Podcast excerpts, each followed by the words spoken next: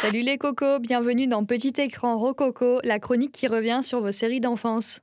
On poursuit notre route dans les années 70 pour faire halte devant l'un de mes dessins animés préférés, si ce n'est mon dessin animé préféré quand j'étais toute petite. Même s'il remonte déjà à 1977, les aventures de ce petit ourson et de sa sœur jumelle sont un puits d'émotions que je suis plus que joyeuse d'introduire dans cette émission.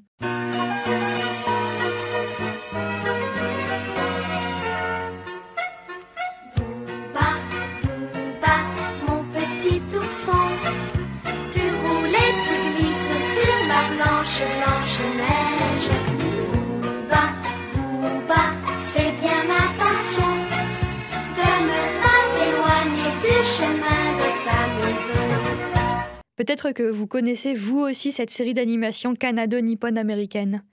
Destinée aux jeunes enfants, l'histoire tourne autour de Booba et de sa sœur Frisquette, deux petits oursons recueillis par Moy, un jeune indien, après que des chasseurs aient tué leur mère.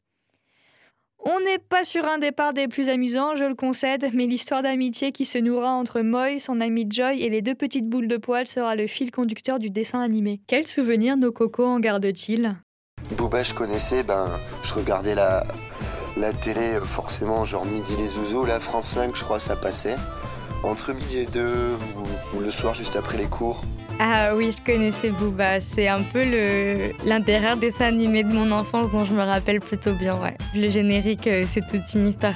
Alors, ça faisait euh, Booba, Booba, mon petit ourson.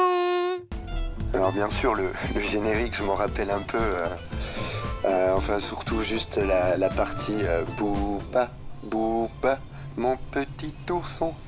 Voilà, genre, je me rappelle un peu que de ça, en fait. Il est tellement adorable ce générique, vraiment j'adore. Ah oui, moi aussi, et je suis sûre que ces paroles ont donné le sourire à nos auditeurs. Sinon, quoi d'autre? Un personnage peut-être? Forcément, là, le, le petit indien, là, que je sais plus s'il finit par genre, euh, genre adopter Booba, si on peut dire. Mais euh, après, je me rappelle plus trop en détail, mais ouais, je me rappelle du, du petit indien trop, trop, trop mignon, trop gentil.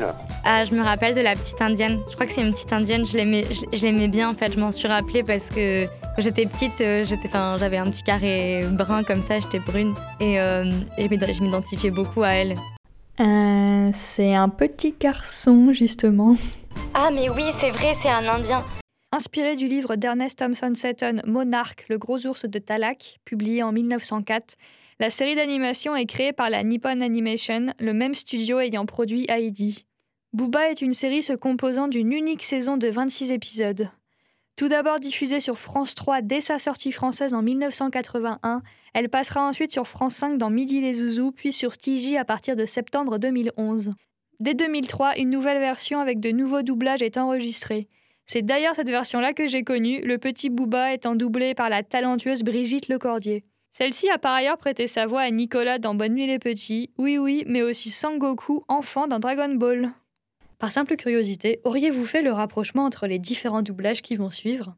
On commence directement avec le petit Booba. Et pourquoi on devrait plus s'approcher des hommes? Moi, je me suis bien amusée. Le petit Indien été très gentil avec moi. Oh, quelle journée On en a livré des choses aujourd'hui, ma petite voiture.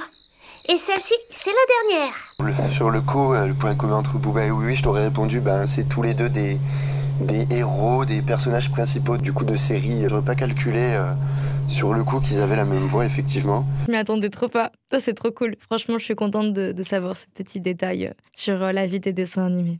Les personnages humains ne sont bien sûr pas en reste, loin de là. Le père de Moy est par exemple doublé par Vincent Violette, qui se cache derrière les traits de l'inspecteur Gordon dans la trilogie du Dark Knight, de Louis Litt dans la série Suits, ou encore du professeur Quirrell dans Harry Potter à l'école des sorciers. Ensuite, le vieil oncle Émile, fidèle ami de Moy et de son père, est interprété par Michel Tugodoris, alias l'oncle Vernon dans les Harry Potter. Mhm. Jugez plutôt par vous-même. Mais qu'est-ce que tu racontes? Tu prétends que tu as joué tout l'après-midi avec cet ourson Dépêche-toi Apporte-moi mon café Oh la vache. Oh là là. C'est dingue. du coup, euh, pour le pour l'oncle Vernon, j'aurais jamais fait le rapprochement, non, mais effectivement, on entend bien que pareil, c'est c'est la même voix, le même doubleur. C'est assez marrant. Plutôt pas mal, hein Comme pour l'épisode consacré à Scooby-Doo, ce huitième opus est plein de surprises. Bien sûr, nous ne pouvions quitter notre petit Booba sans mentionner Chantal Goya, l'interprète du générique. Je ne prendrai pas le risque de vous énumérer tous ces titres, mais comme chacun sait, Chantal Goya est une grande adepte des séries pour enfants. Merci pour votre présence et votre écoute, et on se retrouve bientôt avec le neuvième épisode de Petit Écran Rococo. Quelle sera la prochaine série d'animation? Comptez sur moi pour garder la surprise jusqu'au bout. A plus tard